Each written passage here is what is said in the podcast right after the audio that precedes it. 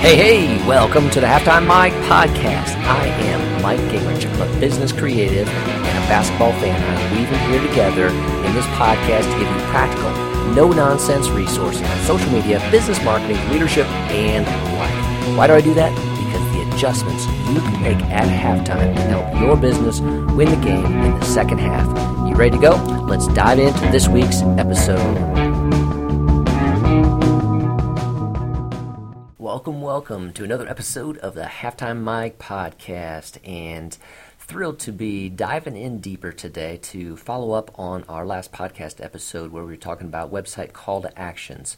And uh, all this flows within the digital marketing funnel, uh, which basically is kind of my concept on how social media lead generation can occur. That's what I wrote the book about Game Plan for Social Media Lead Generation.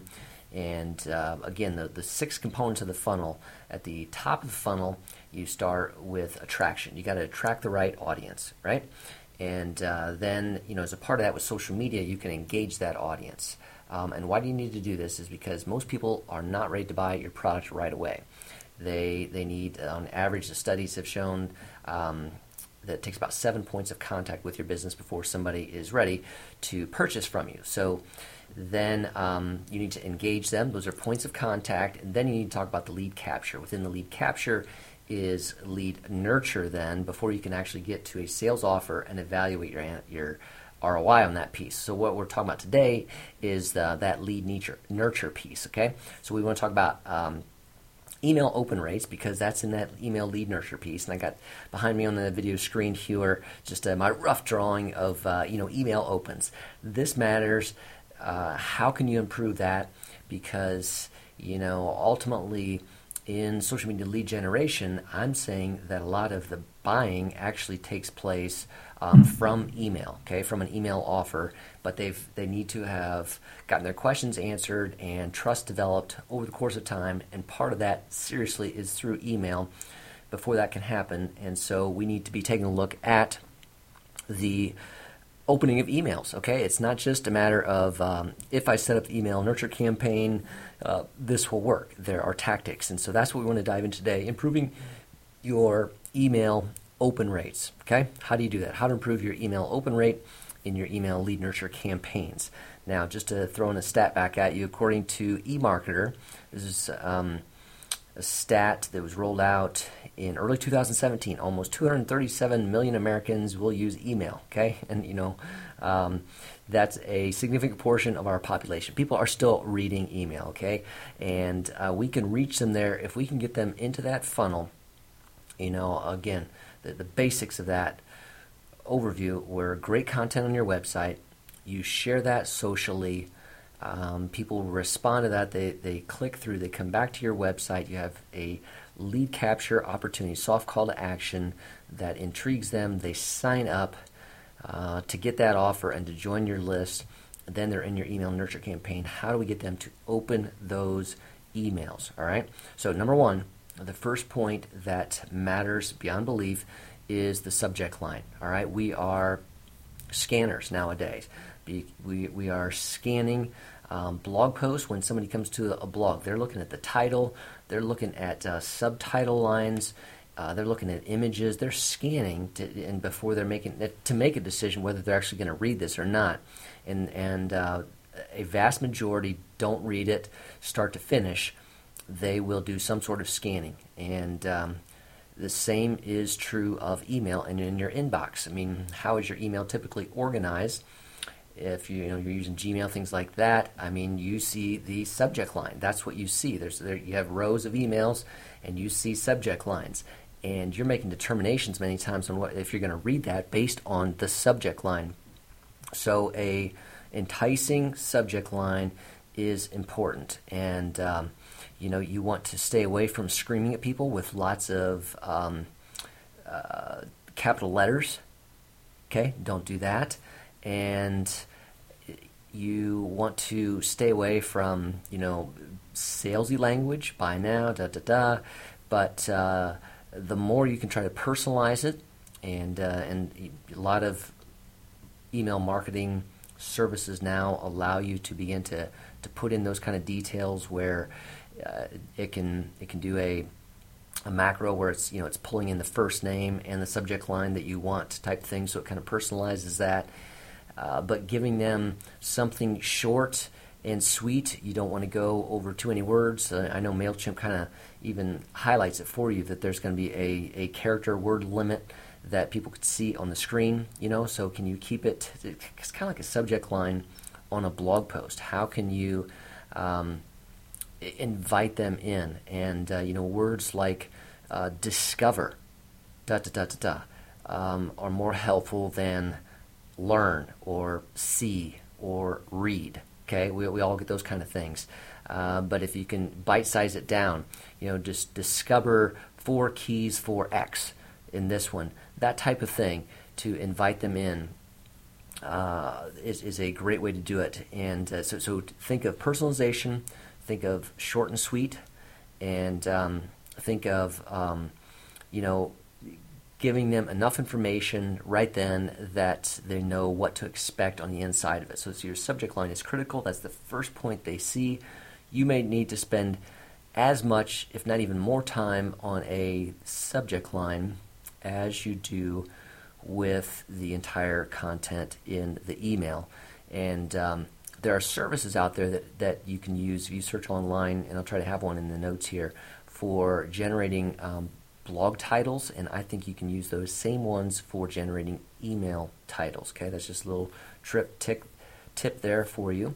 Um, the second thing in improving your email open rate is to pay attention to the sending time. You, you do need to evaluate and try to find that sweet spot of uh, the perfect send time for when your audience is most likely to uh, open it. Okay, greater open rates. Now, email marketer services have agreed that uh, midweek is generally the most successful for B2B, like Tuesday, Wednesday, and Thursday. Uh, however, for B2C, your delivery window can widen and it can include those plus Friday, Saturday, Sunday. All right, so it's a bigger window. Consistently, Monday has been down, so don't be sending them typically on Monday unless you try to want to go counterculture and hope that nobody else is. So you're trying to. You have to test and evaluate these things. Um, I typically like to send in morning, so it's kind of the first thing that they see in their inbox, either the 7 o'clock in the local time zone or the 8 o'clock in the local time zone. And um, another window is right around lunchtime uh, when people are going to be, you know, easing back into. Uh, they're going to take a break, and so they might scan email, or they're coming back from lunch and they're going to check their email. All right, so you want to, to get in something might be a, a, a 1 p.m. type piece there. So you want to take a look at send times, and you know, if you're trying to, to market towards a specific event or something like that, I mean, you, you're going to have to do you know, back it up and, and give people enough time, a runway, to be aware of that event. So, you know, a couple weeks back a couple days before the event and a final reminder is all going to be helpful in that. But take a look at the send time.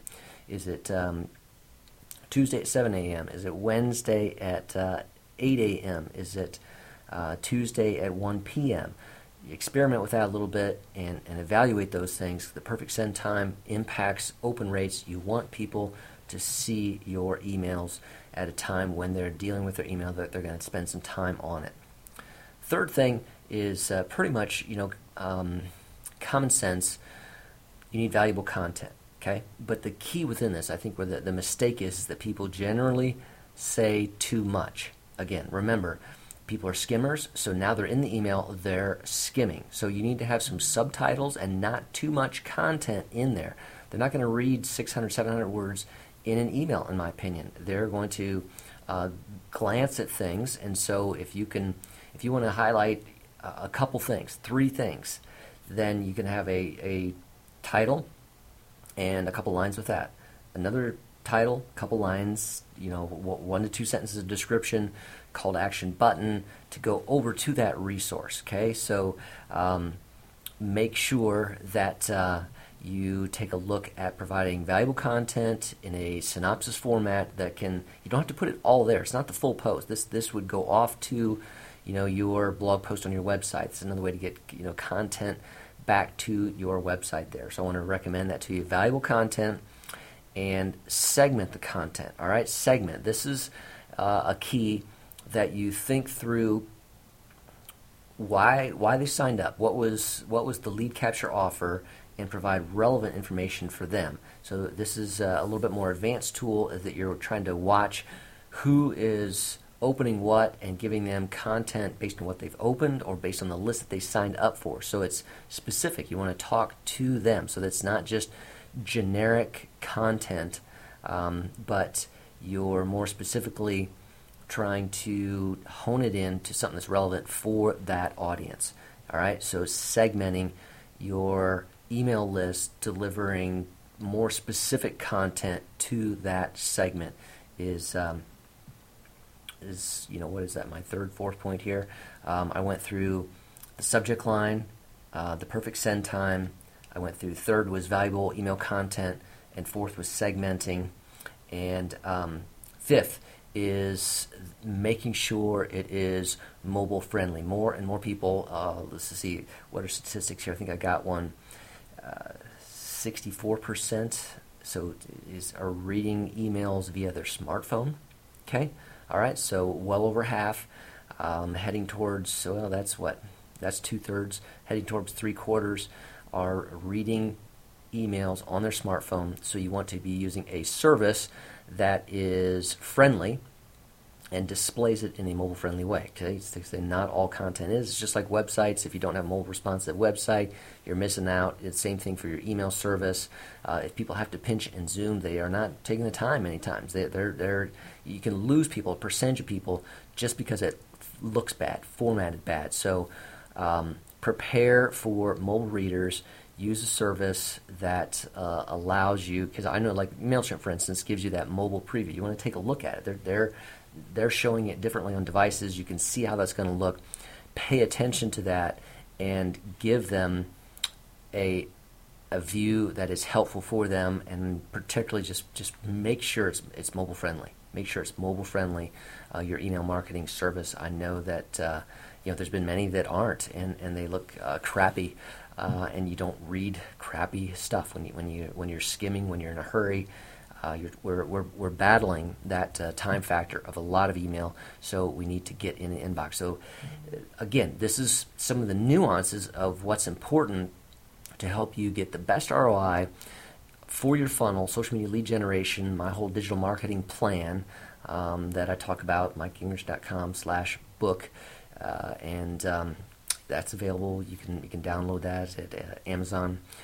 Uh, but it's all about tweaking those pieces, giving the extra attention to those little details, which makes the big difference in the end. You can't just say, if we build it, they will come, like an email nurture campaign.